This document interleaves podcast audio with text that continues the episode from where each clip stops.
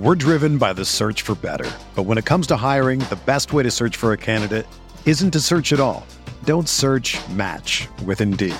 Indeed is your matching and hiring platform with over 350 million global monthly visitors, according to Indeed data, and a matching engine that helps you find quality candidates fast. Ditch the busy work. Use Indeed for scheduling, screening, and messaging so you can connect with candidates faster. Leveraging over 140 million qualifications and preferences every day, Indeed's matching engine is constantly learning from your preferences, so the more you use Indeed, the better it gets. Join more than 3.5 million businesses worldwide that use Indeed to hire great talent fast. And listeners of this show will get a $75 sponsored job credit to get your jobs more visibility at Indeed.com slash BlueWire. Just go to Indeed.com slash BlueWire right now and support our show by saying that you heard about Indeed on this podcast. That's Indeed.com slash BlueWire. Terms and conditions apply. Need to hire? You need Indeed. This podcast episode is brought to you by Coors Light. These days, everything is go, go, go. It's nonstop hustle all the time. Work, friends, family expect you to be on 24 7.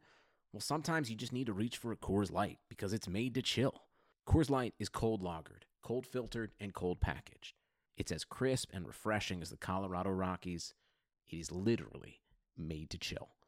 Coors Light is the one I choose when I need to unwind. So when you want to hit reset, reach for the beer that's made to chill. Get Coors Light in the new look delivered straight to your door with Drizly or Instacart. Celebrate responsibly. Coors Brewing Company, Golden, Colorado. Hi, it's Jamie, Progressive number one, number two employee. Leave a message at the. Hey, Jamie, it's me, Jamie. This is your daily pep talk. I know it's been rough going ever since people found out about your a cappella group, Mad Harmony, but you will bounce back. I mean, you're the guy always helping people find coverage options with the Name Your Price tool. It should be you giving me the pep talk. Now get out there, hit that high note, and take Mad Harmony all the way to nationals this year! Sorry, it's pitchy. Progressive Casualty Insurance Company and affiliates. Price and coverage match limited by state law.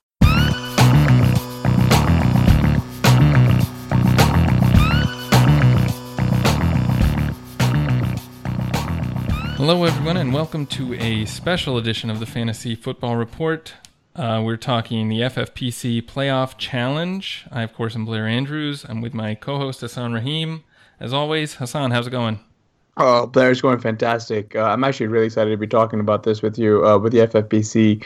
It's a really fun little format here with the the, the playoff league. Uh, it's you know it's two hundred dollars to enter. It's got a two hundred thousand dollar grand prize, uh, a seven hundred fifty thousand dollar total prize pool, and it pays all the way out to six hundredth place. There's still spots available if you if you are thinking of a way to like continue extending your having fun this entire fantasy season well into the playoffs. This is a great way to go.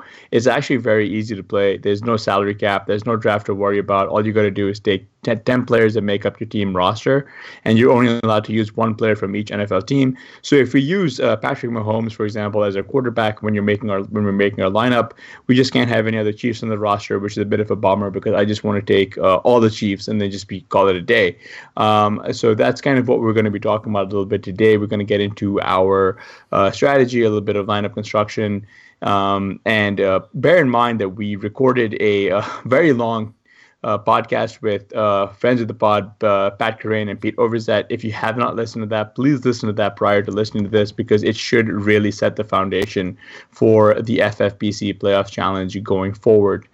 Yeah, absolutely. Uh, we definitely don't want to repeat kind of what we're saying in the other pod, but uh, I think we can avoid that. We've got a really special guest joining us today to talk some strategy. That's RotoViz co-owner Shawn Siegele. Shawn, what's up?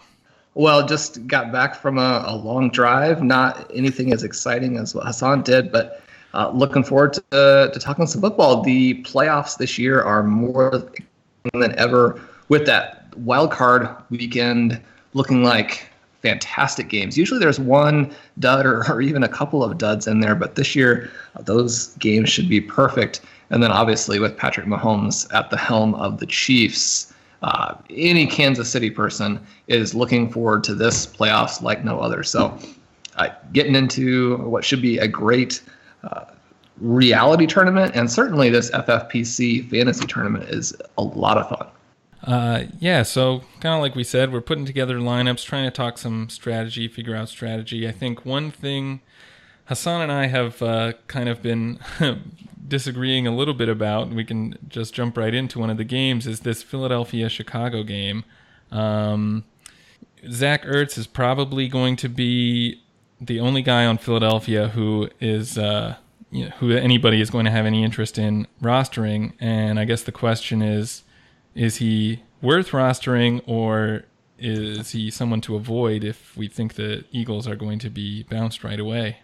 Yeah, I, I think that with Ertz, for me, it comes down to a lot of the other games because Ertz would be in there on a roster where maybe I have some diversification elsewhere. But also, Ertz is in there, I think, because if you're going to go with a Chicago Bears team or a Chicago Bears player, then you get caught into in an interesting scenario where you're taking the team that maybe you like to to win, but there there isn't a compelling Bears player. Although perhaps that allows you to start with a diversification just from that perspective, because any Bears player is likely to be a little bit more unique. So I think we have one scenario perhaps where the Eagles win, one scenario where the Bears win, and you can put a lineup together like that. And then going over to the AFC, for me, and, and you guys talked about this a little bit before we started the show, but that Indianapolis Houston game becomes a very interesting game because if you're going to pick the Colts, then all of a sudden there are some very exciting scenarios, I think, going forward from that. And so you could get diversification that way by picking a top Colts player and then perhaps have uh, exposure to many of the other big names. So I, I guess the way that I like to do this is have almost all the big games, but then use those wild card upsets to perhaps create a different lineup. Yeah, that's a really good point. And one of the reasons we've been going back and forth just a little bit on that uh, Eagles um, Bears game is because we were considering a 100% fate of the Eagles. Like uh, you can only choose 10 out of the 12 teams. And, uh, you know, so we were considering two teams you just don't want to have any exposure to. And I don't know if the Bears fit that bill, um, primarily because, you know, they're fairly good. And I think the guy who uh, really catches uh, our eyes, I mean, uh, really on the Bears, who you kind of want is someone who's successful in all sorts of scripts, and that's uh, uh, Tarik Cohen. You know, I mean, this is a guy who we've seen him get usage in the neutral script, we've seen him get usage in negative script, and provided the Bears win, that sets up a date for them with the the Rams. And uh, you know, the last game was a bit of a dud. It kind of fizzled out. But if the Rams are actually able to move the ball a little bit, put a little bit of pressure, all of a sudden it's uh, oh wow, this Jordan Howard fellow, he's not particularly great. Yank, Tarik Cohen time, and then you've also got you know the fact that their receiving corps is all fairly banged up, um, and uh, so so Cohen will be getting those cheap receptions, and then he does get this ridiculous YAC. and then on top of that, we also get the special teams ability of him scoring a touchdown and the possibility of six points there. If you don't want to go ahead and swallow uh, the chalk with the Bears defense, Shawn. So, what are your thoughts uh, with that? You know, like a 100% Eagles fade or Bears with Cohen, something to that extent.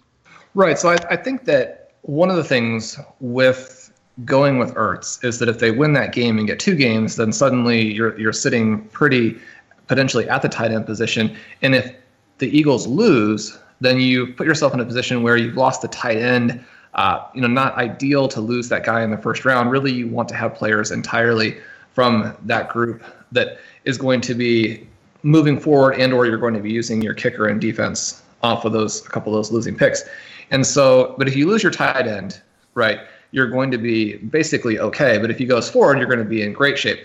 Going over to your point about the Bears, however, I think Cohen becomes a lot more interesting in the playoffs than maybe he was down the stretch of the regular season. One of the things that we saw were that the Bears were so dynamic defensively that they didn't need to use him as much. But that's where it gets so exciting in the playoffs. We don't know exactly what the Eagles will be bringing to the table with their quarterback situation, but that could be a game that is a much higher scoring game than some of these games that we've seen the Bears play recently, where their defense has just been too good. and shutting people down. So you have that game as a potential shootout. And then certainly you move beyond that. And let's say you have to go Eagles, Rams, Saints, Chiefs to win. Well, if, if they would go through that route, Cohen would have to be extremely involved in all of those games, at least you would think. I mean, certainly their defense will have to play well also. But Cohen against those four teams, I mean, that's the magic stretch in terms of where we could see him have a huge role almost from the beginning in all of those games. Yeah, that's a great point. It's one of the main reasons that we've been almost locking Cohen into a lot of our teams. Um, in a scenario like that, where the Bears kind of make a run, would Cohen be, I guess, the preferred option on a team even more than Trubisky? I think so because one of the things the Bears have done to an extent is, sh- is shown that they can win, uh, even win games that are somewhat high scoring without him having these monster performances. Although he has, on occasion, put up the rushing numbers that really jump his points up there. I think in this situation, you would probably want to go with Cohen and then a quarterback from the AFC. But certainly Trubisky is not completely off the table if you like the Bears when Colm and I recorded the other day, I mentioned that I was picking Chiefs Bears in the Super Bowl. And so, if you think that that has much likelihood, then Trubisky becomes much more palatable than really any other Bears scenario. Uh, one of the other things that's giving me pause a little bit about Ertz is the Bears are fairly stout against the tight end. Uh, they've granted they haven't played very ma- uh, very many opponents, but they've only given up one 50-yard receiving game this season, and that was to George Kittle, who really took up a lot of target share. Um, and uh, bear in mind, uh, the Eagles did play the Saints in the Superdome uh, a few weeks ago. That game ended uh, 48 to seven, and Ertz uh, went two for 15 on three targets, and that was a Wentz under center, their highest. Their best receiver that game was uh, recently acquired Golden Tate, and followed by Jordan Matthews. I just don't think the Eagles, even if they're able to get by the Bears, are gonna do very much against the Saints. So I, it just really kind of gives me pause because you know Ertz does have to go through the Bears who are adept at defending the tight end, and then he runs up into the Saints who are the best defense at defending the tight end in this playoffs and one of the top three defensive defending the tight end uh, in the entire NFL. Yeah, uh, you make a good point about Ertz. In case uh, listeners can't tell, I'm the one that's trying to kind of defend Ertz here. But um, yeah, I mean, if you're not playing Ertz, then uh, you're probably looking for another pivot play at tight end. If you want to roster Mahomes, you obviously can't get Kelce. Um, one guy that I'm not finding in a lot of the lineups I'm putting together, but I do see in one that you've made, Shawn, is Rob Gronkowski. Can you uh, talk about uh, maybe what you expect from him and whether uh, kind of his 2018 season that we saw might be a mirage? Right. So I think with Gronkowski, one of the things that you're looking at here is how much how likely you think the Patriots are to win that first game, but also the possibility that you could actually own Gronkowski in a situation where he wouldn't be owned by a ton of other owners. It's sort of a unique scenario. And the counter argument is always just, well, yeah, he's not going to be owned because he hasn't been good, and there are no signs that he would be uh, going forward. But it's a way to attack the tight end position, and it's a way to address the Patriots, a team that I think is not particularly palatable with the rest of their players. I, I, think for me, it comes down to either you know doing a little bit of a unique move with Gronkowski or putting Julian Edelman into your lineup. There, we have so many dynamic running backs and so many running backs who have a very good shot at multiple games. That to use a running back, you know, or even obviously a flex position on White or Michel, I think that becomes trickier. So one of the things I, have been looking at here, and I see that you all have a lot of lineups that actually don't feature Patrick Mahomes. So maybe uh, diversifying off of him or having a diverse lineup with him is not as big a concern as maybe I'm thinking. But if we have Mahomes as the quarterback and then we're trying to pick stars and yet unique lineups, then I think Gronkowski is appealing simply because uh, he's Gronkowski, but also I don't care as much for the rest of the Patriots players. So Gronkowski is, is less exciting this year, but so are the rest of their guys across the board. So in, in past years where it was always, well, how do we afford, or in a situation like this, how do we play both Tom Brady and Rob Gronkowski, or how do we have like a Brady lineup and a Gronkowski lineup? This year, you're not really looking to do either thing, but Gronkowski could fit this position that you know outside of Ertz and then obviously outside of Kelce. But I think with Kelce, there are so many other ways to play the Chiefs that maybe he's not the guy you're looking for right there, especially if you're expecting the Chiefs to go a long way. And uh, I mean, one of the things with Ertz and Kelce this year is they scored so many points that you can't just look at them and say, well, you know, we don't want our tight end to be our Super Bowl guy. At the same time, maybe that's still a little bit the case where you prefer to go with a quarterback or a running back. Uh, or even one of these top wide receivers. It, the playoff teams are not as star wide receiver heavy. And, uh, you know, DeAndre Hopkins is my guy, but I, I, don't like the Texans to advance. And so Hopkins is not someone I'm wanting to roster as much because of that. So with with that being the case, looking for players off the Chiefs who would be in that Super Bowl, you know, for me it, it really comes down to Mahomes and Tyreek Hill. Are are those the two guys you are looking at to put into the lineups, or does Kelce become someone, or a different Chiefs player become someone you're looking at pretty seriously? Um, yeah, Kelce is somebody I'm looking at pretty seriously. The main reason is because FFPC, of course, is tight end premium. So, um, you know, you can kind of make a case that you want a tight end who will possibly be in the Super Bowl. I mean, we've seen, you know, Kelce put up like these 40 point games and kind of in tight end premium formats and in the, you know, double points for the Super Bowl. That, that becomes a lot of points. And obviously, Mahomes can do that and way more. So it's kind of hard to justify even taking Kelce over Mahomes. But, uh, yeah, I mean, there's a lot of a lot of ways to play the Chiefs. Even last night when we were recording with Pat and Pete, we were talking about Damien Williams as someone who uh, almost nobody would be rostering, who could potentially score a lot of touchdowns and give you a really nice leverage play. Yeah, and, and really, it's just sort of the the play, the leverage play being on Mahomes. Uh, I think the best way is, and I think Pete mentioned on the pod last night, and we should I would re- reiterate it right now, and it's I just want that Mahomes touchdown goodness. Like this is a guy who's gonna go out there and probably throw a couple of you know random TDs in, uh, provided the Chiefs make a run, and you can see just Anthony Sherman or Demarcus Robinson or Chris Conley catch a TD or two, and like I would much rather have that on my team uh, Kelce is one who, uh, and Hill are the two that I was looking at. Outside of that, um, Damien Williams. There's just so many running good running back options that unless you're really playing heavy volume, I don't know uh, why you'd want. Like you'd probably want to sprinkle him in then, but like for for uh, lower. Uh, lower volume players like Blair and myself, we're not really looking to get much Damien Williams in. I don't think any of our lineups actually have him in.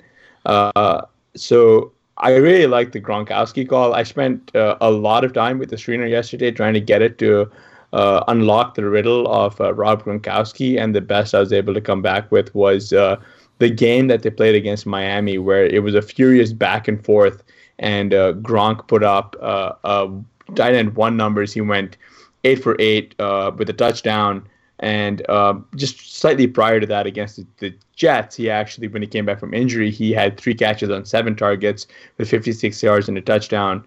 The only concern I had there was uh, when they were playing against Pittsburgh, he didn't really do much, but the team really didn't, and they didn't need him against the Jets or the Bills, which kind of could go down to explain why his um, production was muted, but I really like that call, Shawn. Like the ability to get an elite tight end at supremely low ownership and not have to pivot to Edelman or Gostkowski. It's a really good way to pay the the bats.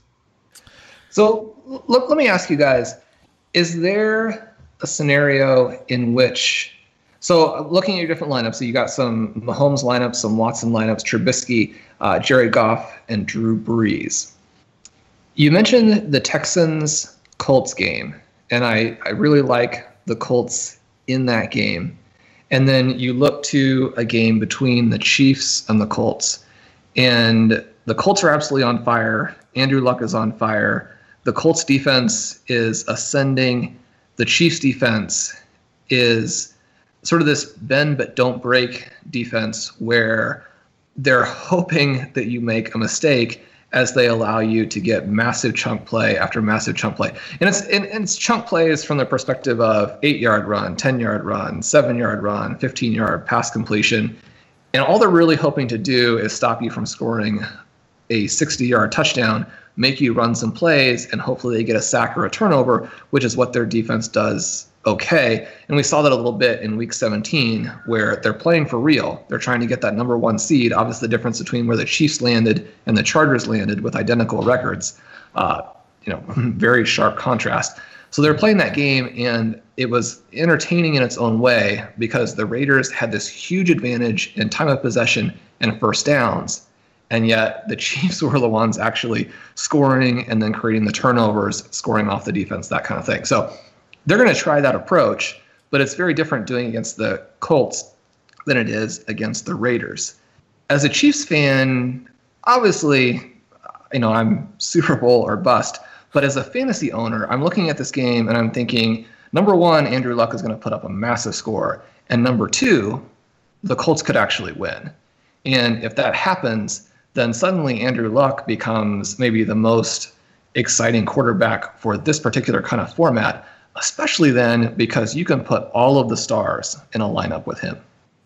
Yeah, that's a great point. I don't we don't have any uh, Andrew Luck lineups. I think we've been looking at Ebron as a way to, you know, as a pivot uh, off of the well, he actually might be a high owned tight end, but kind of if you don't want to play Ertz and you already have Mahomes in, then you kind of have to play Ebron if you want any tight end production. So we've kind of been looking at it from that angle, but um, yeah, you make a lot of interesting points. I mean, the game against Houston obviously I think has the highest total right now, and it's been moving, I believe, toward the Colts, the line. So um, there there are some indications that the Colts might win that game. Uh, yeah, I don't know why we haven't quite considered Luck. I think we probably are a little, maybe a little too scared to take someone who we think has a good chance to lose in the first round. But um, I know T.Y. Hilton is also dealing with some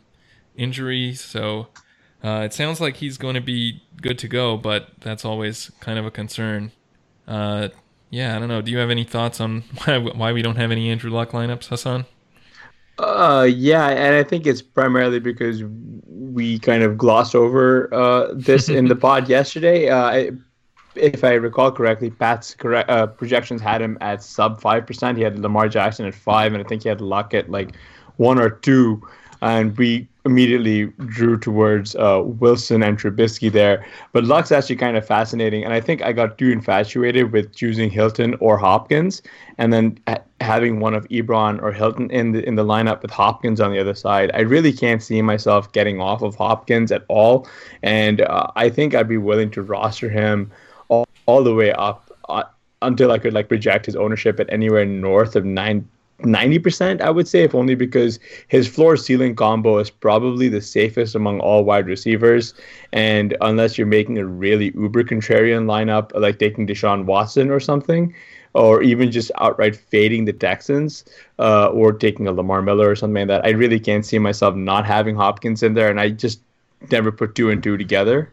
So uh, thank you so much to Shawn. Uh, this is sort of why we brought him on. This is, you know, you can tell uh, we're very green at this uh, playoff challenge. So, so having Shawn here uh, just give these uh, phenomenal leverage plays. he is probably, if you're listening to this and playing the FFPC format, don't take Shawn's recommendations. please play all the bad players. yeah. My I mean, other question. Go ahead. No, I was just gonna say, kind of you know, if we expect this game to shoot out, even if the Colts win, Hopkins is someone who you would think could do really well, even if they lose. Um, so he's attractive from that standpoint. Um, but yeah, I don't know. A Houston fade maybe makes more sense if we're all in on the Colts. So that, that and that kind of goes to my other question of a lot of the lineups that I'm looking at here have both Hopkins and Hilton, or they have some permutation with both a Colts and a Texans player. Now, obviously, that doesn't necessarily mean that, that won't work out, and it will give you one of those guys going through in the lineup as a guarantee. When we're looking at ownership, certainly that's that's important because the, the ownership is going to play into who wins the overall challenge. how much do you think plays in in terms of at the eight spots? So, you know, discounting kicker and defense, at the eight spots, you want to have eight players from teams who, within that lineup, all eight teams could advance to the second weekend. That's a great point. It kind of caps your upside to roster both of these guys. Um, yeah, kind of, I guess, trying to make the most of the of a correlation play in the first round, but maybe not looking uh, looking ahead enough. Um, yeah, I mean, if if Hopkins is ninety percent owned, like Hasan thinks he maybe could be. I mean, I don't know if he actually is projecting that, but it wouldn't surprise me if he were the highest owned player. Um, maybe a fade on at least one of our lineups would make a lot of sense. What do you think of that, Hasan? I'm down for it. I mean, I mean, I mean, realistically, you we want to try and give ourselves access to you know the scenarios that we're thinking are going to happen or are probable to happen, and we just got to tell ourselves a story and kind of go with it uh, that the other lineup doesn't tell. Kind of capture the most possible way to get all those points into our team, if if that makes uh, if I'm using my words correctly. Yeah, definitely that makes sense. Um, why don't we move on to another one of these wildcard games that is a little bit interesting? The uh, Chargers uh, are going to Baltimore to face the Ravens. The Ravens don't really have a lot of skill position players that I'm interested in rostering. I know Sigmund Bloom had Lamar Jackson in his perfect playoff challenge lineup, uh, but I think apart from their defense and Justin Tucker, nobody is going to draw too much ownership, even though I think they're a team that a lot of people expect to advance to the next round. So, uh, is that kind of the way you would be playing the Ravens, Shawn? I I think Justin Tucker is kind of interesting with the Ravens, simply because if you made the mistake of of going that direction and the Ravens advanced multiple rounds, then Tucker is one of those kickers who actually can score enough points that it's not going to completely kill you. Although again, you know, having the kicker or defense there is, is not the position you want to wind up with.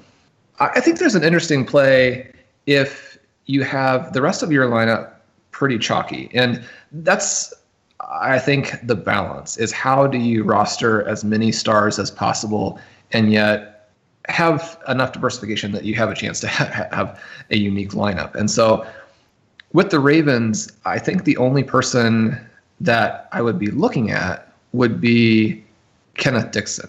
And that's a little bit of a strange one there, in part because we don't even know that he will be the running back starter. But with the offense moving a little bit in that direction, having him be someone who could have some receptions, who, if the game falls perfectly, could have a decent yardage total and then would potentially have multiple touchdowns, then he lets you play a running back that's going to be a unique running back while you're playing a lineup that has other stars in it. For me, I, I think that game is is a pivotal game, and that's a, a very close game. We saw the Ravens win and win in a really controlling fashion at the Chargers recently, and now we have to look and decide if we think the Chargers, who other than that Ravens game, really have seemed like the best team in the AFC and we have to uh, try and get a sense for how healthy Keenan Allen is, how healthy Melvin Gordon is, and kind of like I was saying, I've been driving for almost the last um, 48 hours, obviously not straight, but in terms of availability. So, you know, if there are some injury things there to update on, but the idea of Gordon or Allen, if they're healthy, and if we think the Chargers can get through that game at all. Yeah, I know. Well, probably Hasan has a, a Kenneth Dixon take. That would be interesting. What do you think of that play? Ah, uh, man, like I've been joking that Kenneth Dixon's like uh, pretty much a guy who we only realize exists when he's in, on IR. But like, it's very hard to uh, argue with what they've done. Uh, I mean, these last few weeks, he's kind of really come on, and it looks like Baltimore's taking a very hot hand approach. And uh, unlike Gus Edwards, he catches the ball a lot, uh, you know. And it's not like Lamar Jackson is uh, really clicking with any of the other wideouts uh, that they have, which is a bit of a shame. I mean, John Brown still getting deep targets.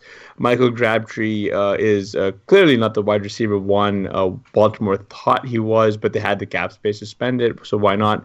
Willie Snead, uh, uh, his limitations have been laid bare now that Drew Brees is no longer his QB. And would say Mark Andrews has, has emerged as their best playmaking threat. So I like the idea of getting Kenneth Dixon in there. What really worries me is that triple uh, rushing approach and uh, Lamar Jackson's ability to sort of siphon away that red zone equity or that touchdown equity that makes um, some of the other running backs on the slate very viable. Uh, the last I checked, uh, Melvin Gordon was practicing in full, whereas Austin Ekeler was hampered by injury. Uh, and the last time these two teams met, uh, they fed Justin Jackson 10 targets, uh, which is a recipe for losing the game uh, 22 10 as they did uh, to the to the Ravens. So I think they probably want to flip that around and probably target Melvin Gordon a little bit more, and Melvin Gordon sort of siphons away some of that red zone equity a, bit, a little bit from the receivers. Uh, uh, and so I think that like Melvin Gordon might be the the play that I'm looking for out of this game, especially if the Chargers do upset the Ravens. Uh, but to Shawn's point about Justin Tucker a little bit earlier, this is a an offense that kind of stalls out a little bit after midfield, and it you know, it helps that Tucker's pretty much automatic from what 48 yards there. Oh yeah, what 55? right. Yeah, that's that's uh, an interesting point. I mean, you can see Tucker kind of being the highest scoring player on the Ravens, apart from maybe Lamar Jackson if they actually do advance. So, um, he's like the easy choice on the Ravens. I think a lot of people will click on his name. Uh, you know, you get to the end and you still have a kicker spot available and you haven't used any Ravens, he's the obvious choice. Um, is there any concern you think that the Chargers? I mean, if you're if you're betting on the Ravens, is there any concern that the Chargers kind of learned how to how to beat? Uh, I mean, they obviously didn't beat them before, but maybe learn from their mistakes uh, from a couple weeks ago and can maybe um, control the game a little more and stop Lamar Jackson. Well, for me, I think the the tricky part is you know how you would play these Chargers. Now, I definitely think they can win the game. They haven't been maybe as impressive, even outside of that game. Since their victory over the Chiefs, they seem to let down. And part of that was simply not having a couple of their main offensive weapons completely healthy, which will hamstring any team. If you're looking at them as really the best team in the AFC, and you can look at them as as not quite as explosive as the Chiefs, obviously, but with a much better defense, a much more well-rounded team, a ton of offensive weapons. And so, if, if you want to have some exposure to that team, then I do think you're still looking at Gordon or Allen. But the problem with playing them is that not only do the Chargers have to spring the upset, but they have to play well beyond the Ravens because realistically, they're that that game is probably not going to be a shootout. And that's one of my problems, I think, with going with Lamar Jackson, too, is I don't think that the Ravens are going to be winning any of these games in shootouts. And so I would be going to, I'd be putting my money in scenarios where a team advances that would be higher scoring. So with the Chargers, one of the exciting things is if they do pull out that Ravens game, and I would put that at pretty close to 50 50 simply because I do think the Chargers are the far superior team. That then there's a, a scenario in which they go against the Chiefs. Now, we talked about our Colts scenario, and certainly if that plays out, then you have Colts Chiefs and you lose that opportunity. But any of these teams that line up fairly early on with Kansas City, then their players become pretty exciting, especially Chargers players more so I think than Ravens players for obvious reasons, where a Melvin Gordon or a Keenan Allen, but but really getting back to Gordon, who because of health and because of that first round matchup, I would expect his ownership to be much lower than it would be in any other sort of uh, 2018 scenario. But you'd be able to have access to him. He could be someone who would have a lot of receptions in that Ravens game and then put up a massive game against the Chiefs. I keep going back to the fact that I do think the Chiefs are susceptible to being defeated in that first game at Arrowhead. And so if you can get players who will play their defense and score that huge number against them and then move on. The Patriots play that same bend but don't break defense, but better. And then you go on into the Super Bowl with uh, what outside of probably the Bears you know maybe upsets with the with the Seahawks, something like that, is going to be a high scoring game. And so you know if you have the Chargers guys and they move all the way through, they're not just going to be moving through; they're going to be scoring a ton of points. What also kind of really excites me a little bit about like this Chargers Chiefs game is in Arrowhead, they won last time uh, 29-28 off of 15 unanswered points. Uh, and uh, Philip Rivers was doing that wave thing to the crowd as he like ran off the field. Uh, uh, Shawn, if you remember that.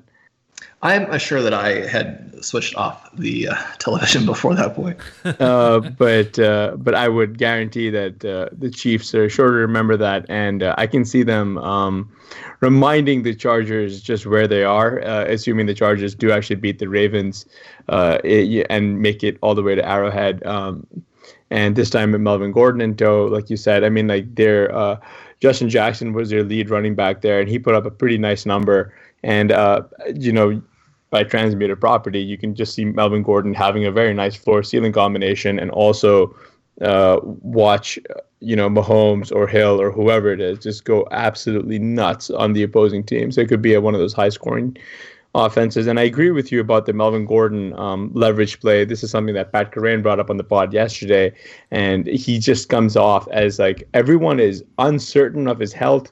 He kind of had that ankle ding. Uh, you know, all beat reporters seem to say that he's he's practicing in full, um, and people forget that Melvin Gordon was having a very Todd Gurley esque season before the injuries really sapped that away from him uh, on a points per game basis. He had and you know he's been overshadowed a little bit. And kind of hopefully the out of sight, out of mind uh, pushes his ownership down into a very nice uh, 30%, sub 30% where you've got a guy who sees work in all game scripts and is a threat to, you know, he really is their RB one plus wide receiver two, and that comes with a nice forty point ceiling and a twenty point ish plus uh, twenty plus point floor. And you can work him into lineups that have a lot of the other stud running backs as well. And so I, I think that he's a guy you can get and still feel like you're going to have a unique lineup based on where you go at quarterback, just the fact that he's in it, and then making maybe a tricky decision on that Cowboys Seahawks game. Yeah, and speaking of that Cowboys Seahawks game, uh, that's one that I think is really interesting. A lot of the lineups we put together have either a Cowboys fade altogether, or at least fading Ezekiel Elliott, who we expect to be probably the highest owned running back as the only elite running back coming in really healthy. Um, it's a game that I think it opened at two and a half and has moved a little bit toward the Seahawks. Uh, yeah, I I kind of expect the Seahawks to possibly win that game, so that's partly why I'm I'm thinking a Cowboys fade makes sense and a Zeke fade makes sense. Am I crazy for thinking that? I don't think so. And one of the exciting elements there is that while certainly the ceiling is a little bit lower, the projections are obviously going to be a little bit lower.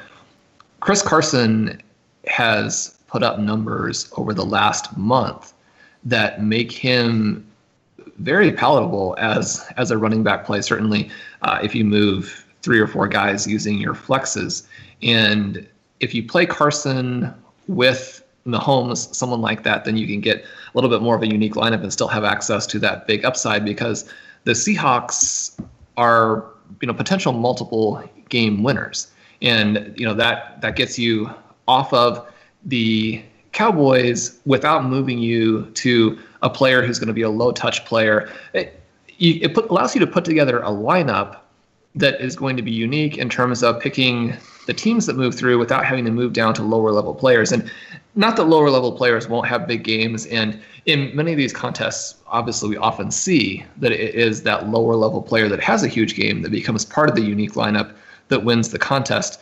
At the same time, we can do similar things by simply picking teams that are less likely to move through, but maintaining access to the big time touches. Yeah, that's a good point. I mean, one thing we kind of discussed with Carson on the pod the other night was uh, some concerns that he might not be as involved in the game if the Seahawks find themselves trailing or in a really close game. Uh, even though he has put up a lot of points, I think in two of his last three games he had zero targets actually. So that's a little bit of a concern for me, but maybe I'm overthinking things. Um, I know Hasan, you were a little bit on Carson before, although we don't have any lineups with him in them now. What do you think? Yeah, the the interesting thing about Carson and really the Seahawks is just how uh, committed this team is to erasing the forward pass. um, Carson, a few weeks ago against the Niners, when they actually had to throw the ball because they were, you know, they messed around a little bit too much, uh, let the 49ers hang around a little bit too long, and then lost. Uh, Carson had uh, six targets that he converted into 29 yards, and even then, uh, when they played against the Chiefs, uh, they were u- they were util- they didn't utilize Chris Carson in the passing game. They utilized Mike Davis rarely. They used Doug Baldwin as their primary guy with 12 targets. I mean, it's not like Russell Wilson's been putting up ridiculous uh, passing numbers. They're really like their run pass ratio is actually disgusting. And if if you really saw that like the like the play calling split, it, it really is very jarring to see that in raw numbers. And um, we actually kind of saw them almost lose to the Cardinals, uh, who, uh, if memory serves, are absolute garbage. Um, you know, and this is what happens when you play this run-heavy ball control style. You let any NFL offense hang around, and that's just how it works. Is like, like in, in, and that's how it goes. And Chris Carson had the one target. And that's where I think Carson's lack of targets come in because we saw him get usage uh, fairly heavily as a receiver when they needed to, and um, if you think Dallas takes control of this by a touchdown plus, then Carson gets those targets that you're looking for. They have been utilizing him as a bell cow. It's just that they don't want, for some odd reason, Russell Wilson to pass the ball at all. And that's the one thing I just haven't figured out what they're doing. Yeah, the Seahawks are interesting because although I kind of like them to advance, um, there's no one really on their team that I'm really that I'm all that excited about. Uh, Russ maybe, but uh, I think he's got some risks just uh, how much they want to run the ball. Carson maybe, although as I've said, kind of uh, concerned with his uh, passing game usage sometimes. Although I think in one game he did have six targets, so maybe I'm maybe I'm just being too uh, too picky or something. But yeah, it's hard to come up with a really good way to play the Seahawks that I feel comfortable with. Um, is there anything else I'm missing here, Shawn?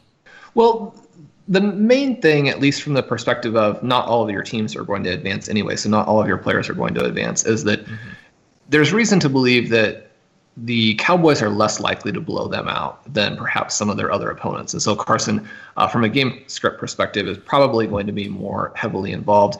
Uh, you know, if he can hold off his own teammates, which even with how well he's played, I think is never a given. You get into those subsequent games, and you're looking at the Saints and the Rams, and that's a more difficult story. At the same time, a little bit of what Hasan talked about could be could, can work both directions, where they're not going to blow out the Cardinals, but perhaps they're not going to be blown out by like a team uh, for the, the Chiefs, for example, where we saw them spring the upset a couple weeks ago. If they're able to stick in the second game as well, then suddenly Carson moves into a, a pretty intriguing category.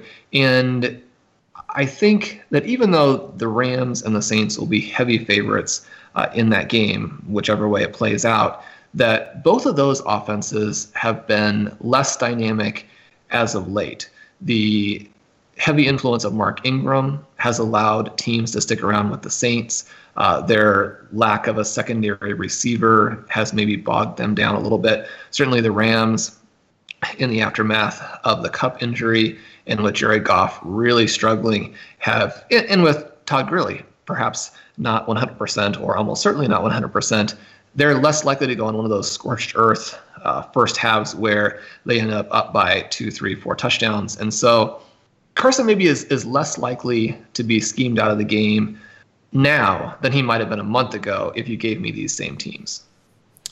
Yeah, that's a good point. Uh, yeah, just worried about um, you know the Seahawks facing a team that we know can put up a lot of points, like the Saints or the Rams, even though they haven't done it. But uh, it's possible I'm overthinking things here. Um, but moving on to the Rams, anyway, we have a lot of lineups with Gurley, and then we have some Goff and some Robert Woods lineups. Just uh, thinking, there have been a few times in the past, like the Rams game against uh, Chicago and against Kansas City, where Gurley wasn't necessarily as involved uh, in games where the Rams were either trailing or they were in a shootout.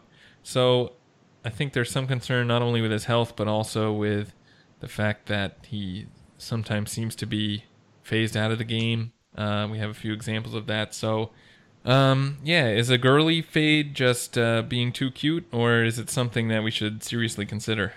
I'd like to have Gurley in the lineup more as a defensive play, just to then be able to build other things into the lineup without worrying that you're going to lose simply because you didn't include Gurley. Mm-hmm. And then he has one of these massive, massive uh, performances or stretches of performances. And for me, it's it's a little bit more difficult to look to Goff. If you assume that the Rams are going to make it through, then I think Gurley is the person that you want. Goff is a less exciting option at quarterback simply because he's less likely to have those massive games, even if they end up playing the Chiefs in the Super Bowl, for example, where I think you would want Mahomes. Woods is one of my favorite guys, and so I, I certainly wouldn't go against him there. But if you move off of Kamara, then you can go to Michael Thomas. If you move off of Mahomes, then you can go to Tyreek Hill. And so there are some options off of some of the other stars to wide receivers, and that wide receiver position is maybe going to be uh, less appealing anyway. So I think when I'm moving off of the stars, I'd like to move off on one of the teams where I can then put an elite wide receiver in the lineup. And as much as I love Woods and he was the key to some of my lineups this year, I expect to have him uh, next year on on a variety of teams. You know, made some moves for him as a dynasty owner to where I now have a bunch of ownership in dynasty. He just doesn't have the single game upside of a Tyreek Hill or a Michael Thomas to where if you move off of those superstars, you could still get a 40 plus game. Right, and that was one thing that we talked about because I think like we've got uh, Pat Scott, uh, both Todd Gurley and Ezekiel Elliott as the two most high owned running backs, and I think if we're gonna raw like just straight fade one or the other, I'd rather fade Zeke over Gurley. And like you said, I think Gurley Gurley's inclusion is primarily just a defensive play uh, because there's just so much uh, variety at the running back position that you're not going to gain much from outright like from fading him but, because if he goes off then you're pretty much sunk anyway.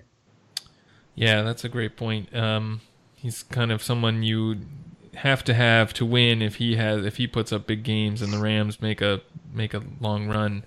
Um, they're probably doing it on the back of a lot of Todd Gurley touchdowns and maybe not so much Jared Goff and Robert Woods. So uh, he's someone who's hard to fade, probably just if you expect the Rams to go far. Um, you know, if they don't make it to the Super Bowl, then probably the next most likely team would be the Saints. And uh, I think there we're looking at a lot of Kamara, a little Michael Thomas. We have one Drew Brees lineup, uh, the Saints have not really been throwing the ball much lately. I guess there's a chance they get into the playoffs and they're in some close games and they want to rely on Brees more.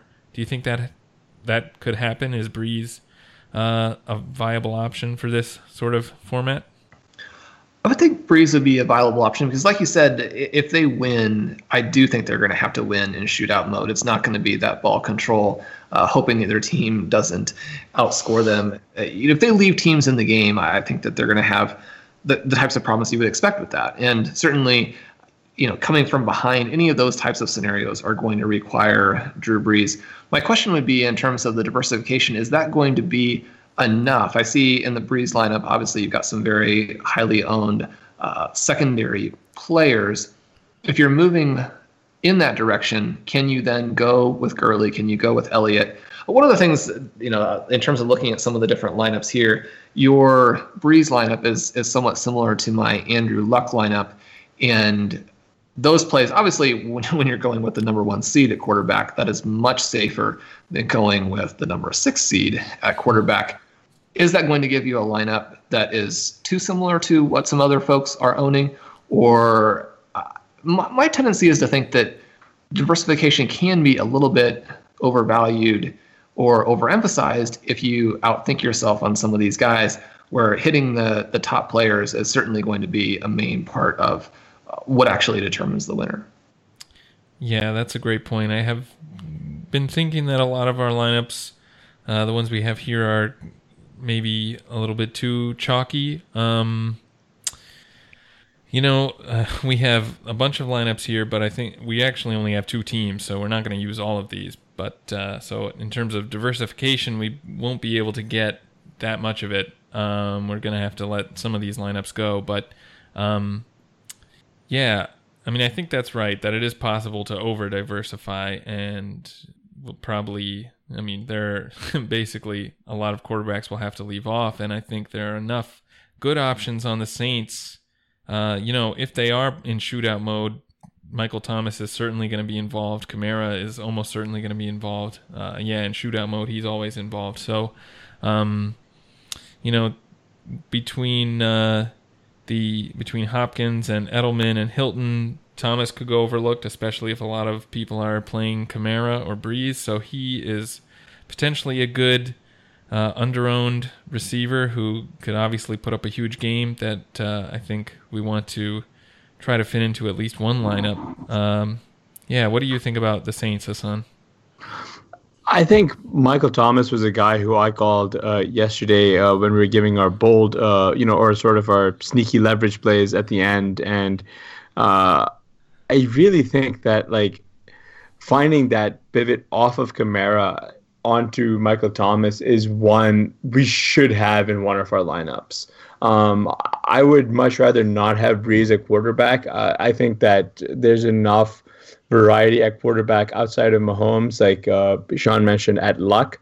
Uh, you know, with, with Luck and then whoever else we choose, Trubisky as another, that we don't have to really swallow Brees uh, as a as a viable quarterback, especially because uh, we'd rather have his weapons and specifically his two best weapons in Kamara and Thomas. Uh, you know, when the rubber hits the road, I really think that, that the targets will be funneled through those two players. And it's very hard to understate the impact that Ted Ginn will have on this offense. Um, unfortunately, I don't think teams uh, bought Tre'Quan Smith as a viable uh, deep threat or a Ted Ginn replacement. Uh, so now that Ginn is back, maybe they will actually start to respect that boundary, that speed on the boundary, and that should open up stuff underneath, not only for Kamara but also for Thomas, and uh, hopefully maybe for Tre'Quan Smith. But that's more of a dynasty hope than anything else. What are your thoughts, Shawn? Yeah, I, I well, I mean Tre'Quan would be the perfect player who no one is going to own because he has the multiple 30 plus games and then uh, almost an impossible number of zeros. I know that wasn't exactly the question, but I, in terms of the ownership, fill me in on where Pat was Alvin Kamara versus Michael Thomas. Um, I don't have the numbers in front of me, but I think Kamara above forty percent, maybe close to fifty, and then Michael Thomas around twenty percent. Uh, let me just pull it up. Um, yeah. I think uh, Pat had Michael Thomas. He had Michael Thomas uh, at uh, twenty one percent, and I believe he yeah twenty one percent, and he had Kamara at forty three percent. Yeah, and then Brees was at about 20, 22. 22, okay. So yeah, concentrated on those three guys, obviously. Um, I think that's probably about right. I can see maybe a little more ownership moving Thomas's way and off Brees just. Uh, considering kind of how how uh, little they've thrown the ball, and when they do, they kind of funnel it to Thomas. So um, Thomas gives you a lot of the points you are getting from Brees anyway. Um, so I mean that's a good reason to use Michael Thomas, but also a good reason that more people might. But but I'd say those numbers, I'd guess those are pretty accurate going through some of the lineups that you have here and some of the different permutations again in terms of what teams would advance and how that would affect the points that the players can score and then how that would affect the rest of your lineup and who you'd want to have in some other slots. For me, it really still is Patrick Mahomes, Andrew Luck, or Mitchell Trubisky in those slots because Mahomes is such a, a massive scorer. And then because some of those other teams have options at the other positions that are so exciting on teams where I just don't think the quarterback has the same kind of ceiling. And so with Trubisky needing to really be the guy, if the Bears are able to move through again, you know, maybe four games that are massive shootout games, the Colts moving through all of those games that would be shootout games, uh, including that you know upset over the Chiefs. How valuable would it be to have that extra game, knowing that if you assume that they will make the Super Bowl, and then with all the stars that you could roster in addition to those two guys? Yeah, that's a great point. I think um, kind of what we had come down to is either basically either playing Mahomes or uh, getting down to one of these wild card guys. I mean, I know we have a lot of lineups on here with Goff and Brees, but I don't think we're, you know, when when it comes down to actually the lineups we're thinking of putting in, it's uh, one of those two options. It's Mahomes or or a wild card player. I mean, uh, we had talked about Trubisky. I think he's probably our favorite quarterback of the wild card uh, in the wild card games, just because we think the Bears are the most likely to advance um, multiple games and possibly to the Super Bowl. So, yeah, I think that's exactly right. Um, you know, if I had to guess, we will probably have one Mahomes lineup and maybe one Trubisky lineup. But uh, Luck is also really intriguing. Um, I'm maybe not as convinced as you are, Shawn, that the Colts will win that game so easily. Uh, what has you so uh, excited about them? They've been just on absolute fire, and I think that you can make the same case for the Texans, although the Texans do a similar type of thing that the Seahawks do, where they keep their opponent in it. And uh, this is true of, of, both the Colts and the Texans because they're both there in the AFC South. They're playing somewhat similar schedules. But the Texans, very strong stretch. So, so both teams started out poorly, right? That first three games, the first somewhat a larger stretch there for the Colts. When they turn it around, they're turning it around in all areas. Defense is ascending, offense is ascending, but they're doing it against teams that are not elite. And yet the Texans are doing this run heavy approach, uh, run on first down, run on first down, run on first down, keep the game close, win the game, you know, by a, a reasonable margin at the end, but not blowing teams out. And so when I look at Deshaun Watson, who is someone who, even with that offensive approach, has been a good fantasy player, I think that he also becomes a compelling option at quarterback the, the problem just there is that if, if you do think the Texans are going to win multiple games, then DeAndre Hopkins just becomes you know such an exciting option at wide receiver.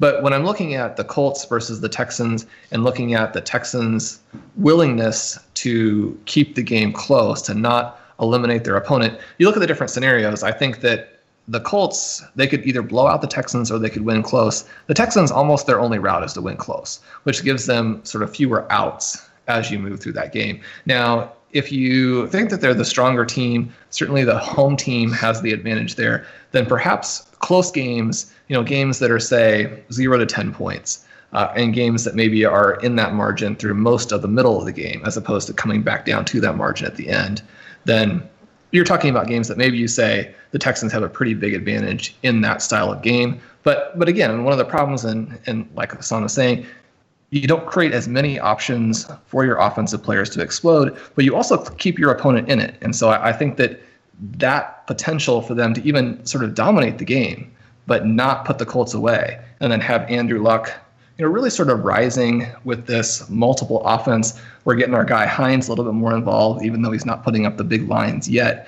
And you know, if you keep them in it, then I like their chances. So I, I see the Colts as having more outs based on the way they play than the Texans do.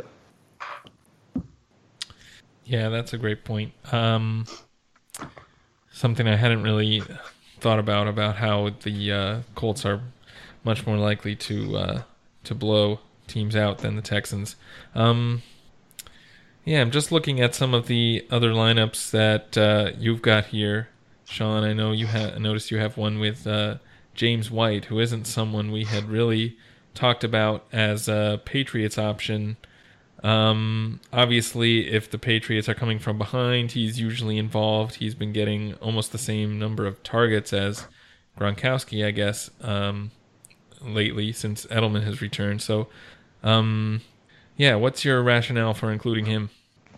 He's another play where I think that the ownership will be lower and could allow you to then move Michael Thomas into a lineup where perhaps you had Tyreek Hill or perhaps you went with someone like a DeAndre Hopkins. If we move away from Kamara and to Thomas, which if you're expecting there to be a pretty big ownership split there, as Pat was saying, then I think is is a something you definitely want to strongly consider. Then looking at how to fill in in that running back position, how to maybe have a little bit more unique lineup, and if you're not going to play Edelman, then I think you have to move to White because White is the guy with the big upside in this type of scenario. Now, if the Patriots are about to go out and play the AFC East as they spend most of the season doing. If they're going to go play the Bills, the Jets, the Dolphins, then perhaps you like Michel and you're going to say, okay, if the game falls right, Michel could get three, four touchdowns, and he could do it multiple times.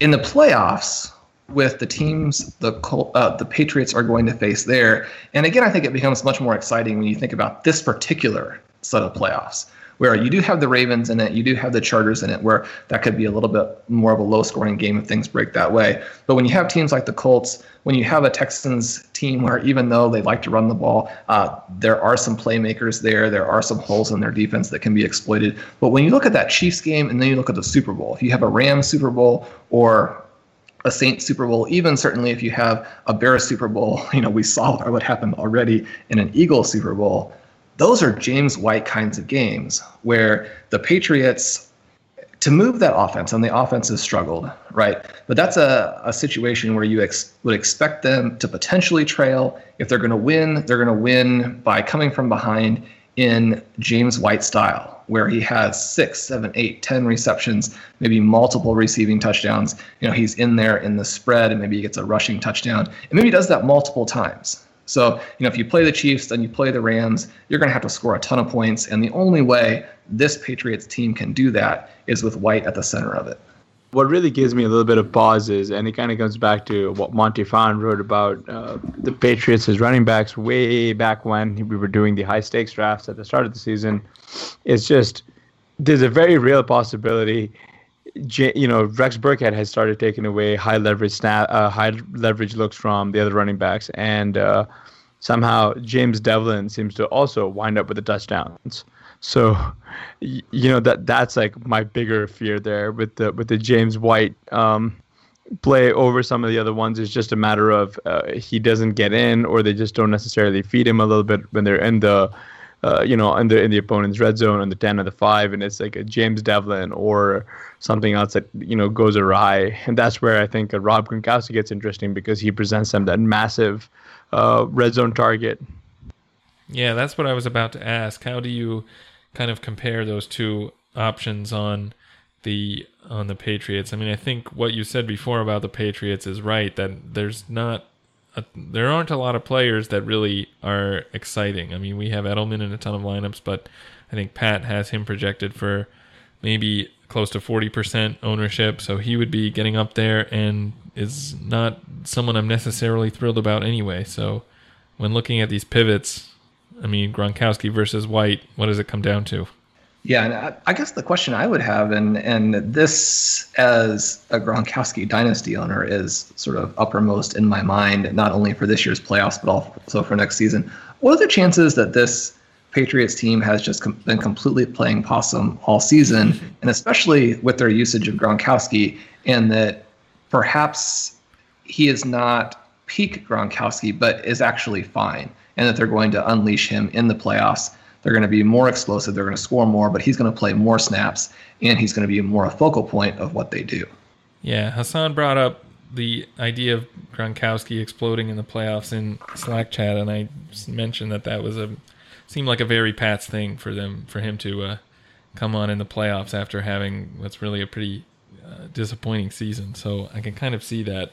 Um, I guess they're both James White and Gronkowski are are hard to feel really comfortable with, kind of for all the reasons we've mentioned on on both of them. The competition for White and just the the fact that Gronk doesn't look like the Gronk we remember from past seasons. So I'm a little uh, hesitant to play either of them. Um, is it crazy to consider fading New England entirely, considering they maybe have a pretty good shot to advance? I don't think that it would be, and certainly if you are going with the DeAndre Hopkins lineup, I don't think that you should have Patriots in it. Yeah, that makes a lot of sense. We did we put together one uh, Deshaun Watson lineup that um, didn't have any Patriots in it, but I think uh, DeAndre Hopkins is kind of the same thing and probably gives you most of the points you would get from Watson anyway. So uh, that's a great point.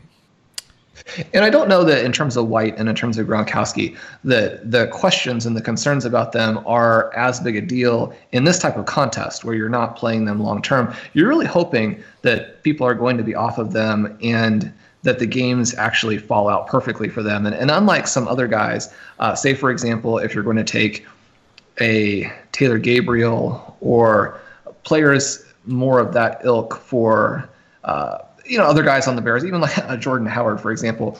I don't see as much potential for the extreme upside with those types of of say secondary players as I do with the Patriots, and certainly with the Patriots being in position and seeded to advance, than finding someone who is going to be lower owned and yet we've seen huge numbers from in the past, and, and we've definitely seen that both from Gronkowski and White, then you manage to hit multiple objectives of having someone who it really does take a, a somewhat unexpected result of those guys stacking multiple huge games in order to get across the finish line as the number one team in the contest. Yeah, yeah, that's true. Um, yeah, uh, anything else we didn't touch on? I mean, looking over the lineups we have kind of put in here, is there anything that we are obviously missing, Shawn? I don't think so. I, I like the lineups. I like the Mike Williams lineup, although uh, the way he was erased the last time that they played the Ravens certainly uh, is a, an uncomfortable move in terms of that very first game. But Williams is certainly a guy where, uh, if you look back three, four weeks from now, and the Chargers made their run to the Super Bowl, and again, the Chargers may be the best team in football right? They they miss out on the number one seed in the AFC because of tiebreakers, that kind of thing. And they have a guy who is someone who has the lower overall volume, someone you wouldn't necessarily be targeting super early in a redraft team because of that, but has that potential to go for multiple touchdowns in multiple games. And so I, I like that one that you have in there. I, I do think that the the key for me would be to come up with lineups where those top eight positions, the guys could all get into that second round. And that if you're going to have a, a, Patriots, you're not going to have a Hopkins. Uh, certainly, if you're going to have a Hopkins, you're maybe not going to have one of the Colts guys. So, in, in terms of setting it up for those wild card games like that, that would be the way that I would try and move off of the highest owned lineups as opposed to actually moving off of some of those top guys. But yeah, I mean these these lineups look great, and uh, you know as we've been talking about the whole show, this is such a fun contest. Yeah, absolutely. That's a great point. Something that I kind of had uh, not fully been aware of or not fully been thinking about when making a lot of these lineups. So there's a lot that uh, we're just kind of without even noticing. I've been capping the upside on, just you know, including I don't know Hopkins and Hilton. You think uh, if that game shoots out, you get you probably get points from both of them, but then of course, obviously, you don't get any more points from one of them the whole rest of the contest. So, um, yeah, we could definitely be a little more cognizant of uh, trying to get a lineup where our top eight guys go through. That's a great point. Um, yeah. Anything else we should cover? I think we've been through all the all the wildcard games, all the teams. Is there uh, anything else we missed? No, I think that sounds good. Give give me uh, your picks again for Wild Card Weekend before we go. Uh, picks. Let's see: Chicago, Baltimore, uh, Seattle, and I guess Colts. You've convinced me on Indianapolis. Yeah, I'd go with something very similar, except uh, I take the Chargers over the Ravens, if only because um, I just think that there's a little bit lacking from this Ravens team. Like, uh, it'd be a pretty big stretch for a rookie quarterback to beat a, uh, you know, you mentioned this several times, but like m- one of the better teams in the AFC. Um, it would be a heck of a performance, and they might, you know, it might be a harbinger of them making a run. But um, I would probably take the Chargers. I, I will go with those those picks as well that you just had.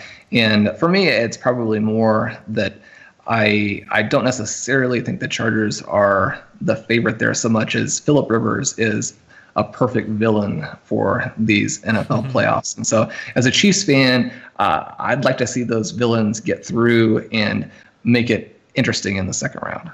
Well, I'm certainly biased going for the Ravens here, but uh, got to uh, represent hometown team. So, uh, yeah, that'll do it for this special edition of the Fantasy Football Report. Be sure to get your entry into the FFPC Playoff Challenge. I think the uh, the challenge is capped at I want to say 4,200 entries, and I believe last I checked there were still about a thousand available, maybe a little bit less now. Um, obviously, it's going to fill soon. I'm pretty sure it's filled the last few years, so you definitely want to get your entry in soon. Uh, special thanks to our guest Shawn Siegele. for Hasan Rahim. I'm Blair Andrews. Thanks for listening.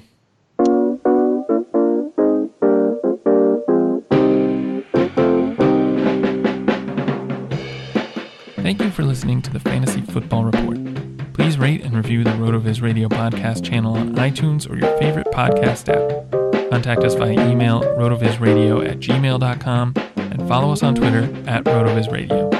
And remember, you can always support the pod by subscribing to RotoViz at a 30% discount through the RotoViz Radio homepage, rotoviz.com slash podcast.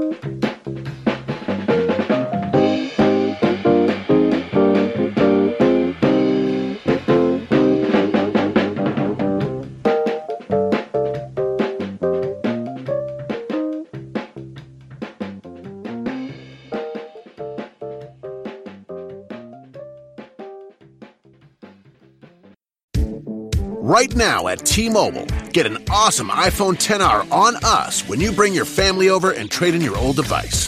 Because whether you have mom, dad, or a friend on your mind, it's a gift so bold and brilliant, you'll want to keep it for yourself. Most importantly, it's on us in six vibrant colors. Plus, with unlimited everything from T Mobile, the awesome iPhone 10R will have everyone snapping, streaming, and sharing to their heart's content all year long. But don't wait, it's only for a limited time. So visit a store or call 1 800 T Mobile and get iPhone 10R on us. If congested, customers using more than 50 gigs per month may notice reduced speeds due to prioritization. Video at 480p via 24 monthly bill credits for well qualified customers plus tax. Qualifying trade in, port in, service, and finance agreement required. Contact us before canceling or credit stop and remaining balance due. 64 gigs, zero down plus 31.25 per month for 24 months. Pre credit price 749.99, 0% APR. One offer per account. They call you the Grill Master. You've seared the thickest porterhouse in the butcher shop. And as you lift that first forkful to your mouth, you savor the moment. To get amazing offers during the Mercedes Benz summer event, like the 2019 C Class sedan and GLC SUV, the perfect recipes of driving performance. Plus, you can enjoy six months of Sirius XM All Access included. The Mercedes Benz summer event, now serving limited time offers on a select lineup of vehicles. Offers end September 3rd. Mercedes Benz, the best or nothing. Sugar Ray Leonard, Roberto Duran, Marvelous Marvin Hagler, and Thomas Hearns. Legends, whose four way rivalry defined one of the greatest eras in boxing history. Relive their decade of dominance in the new Showtime sports documentary, The Kings, a four part series premiering Sunday, June 6th, only on Showtime.